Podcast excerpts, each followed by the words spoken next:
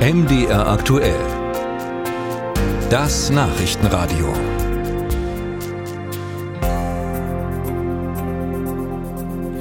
Das Bürgergeld, das ja Hartz IV Anfang des Jahres abgelöst hat, ist teurer als eigentlich geplant. Laut Bild kostet die soziale Leistung in diesem Jahr zwei Milliarden mehr als gedacht, nämlich 26 Milliarden. Jetzt kann man sagen, ja gut, ist trotzdem weniger als die Hälfte von dem, was die Bundeswehr bekommt. Aber die Frage ist schon, wie kommt es denn zu diesen doch deutlichen Mehrausgaben?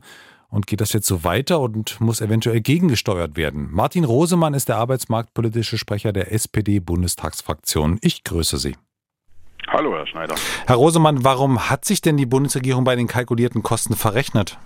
Die Bundesregierung hat sich nicht verrechnet, sondern wir haben es mit Entwicklungen zu tun, die wir so nicht vorhersagen äh, konnten. Das sind ähm, drei Entwicklungen, die ursächlich sind für die Kostensteigerung. Das eine ist die Anpassung der Bürgergeldsätze infolge der Inflation.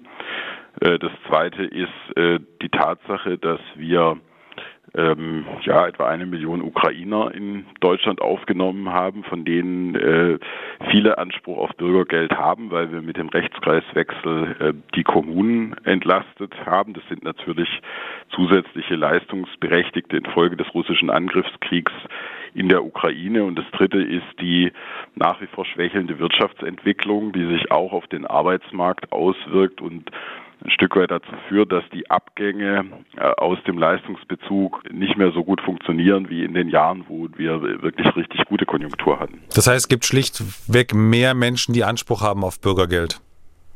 Es gibt mehr Menschen, die Anspruch haben und äh, die Regelsätze sind gestiegen. Und das ist natürlich auch richtig und notwendig, weil wir hatten ja nun zweimal äh, oder in zwei Jahren sehr hohe Inflationsraten. Im letzten Jahr Inflationsraten von über 10 Prozent.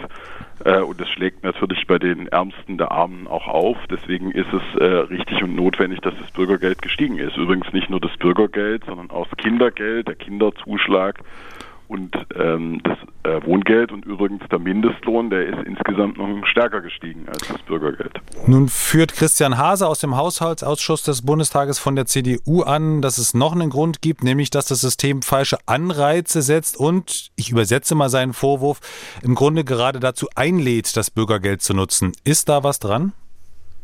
Also ich wundere mich schon sehr, weil äh, die CDU und die CSU im Deutschen Bundestag dem Bürgergeld zugestimmt haben meines Wissens nach auch Herr Hase. Ich wüsste nicht, dass er äh, gegen seine Fraktion abgestimmt hätte. Äh, und durch Wiederholung werden ja die Vorwürfe äh, nicht richtiger, sondern die Realität ist, Bürgergeldsätze sind gestiegen wegen der Inflation.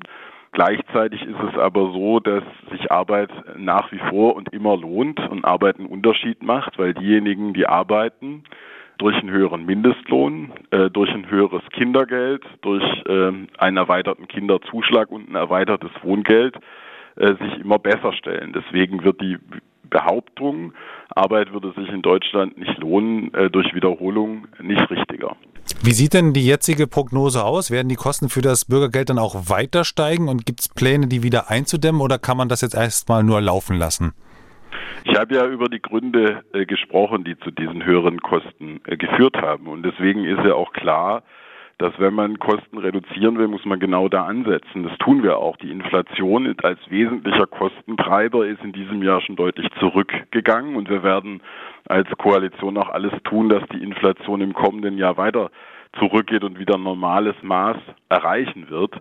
Und wir werden auch alles tun, dass wieder mehr Menschen in, in den Arbeitsmarkt vermittelt werden äh, können, dass die Wirtschaft wieder besser läuft und dass auch die Vermittlung in den Arbeitsmarkt gerade bei Flüchtlingen auch aus der Ukraine noch besser vorankommt, als das bisher der Fall ist. Es verlassen ja jetzt viele äh, Ukrainer die Sprachkurse, haben die Sprach- und Integrationskurse erfolgreich absolviert und mit dem Job Turbo, äh, den der Bundesarbeitsminister Hubertus Heil gezündet hat, wollen wir jetzt dafür sorgen, dass die Leute jetzt dann auch schnell in den Arbeitsmarkt integriert werden. Sagt Martin Rosemann, der arbeitsmarktpolitische Sprecher der SPD-Bundestagsfraktion.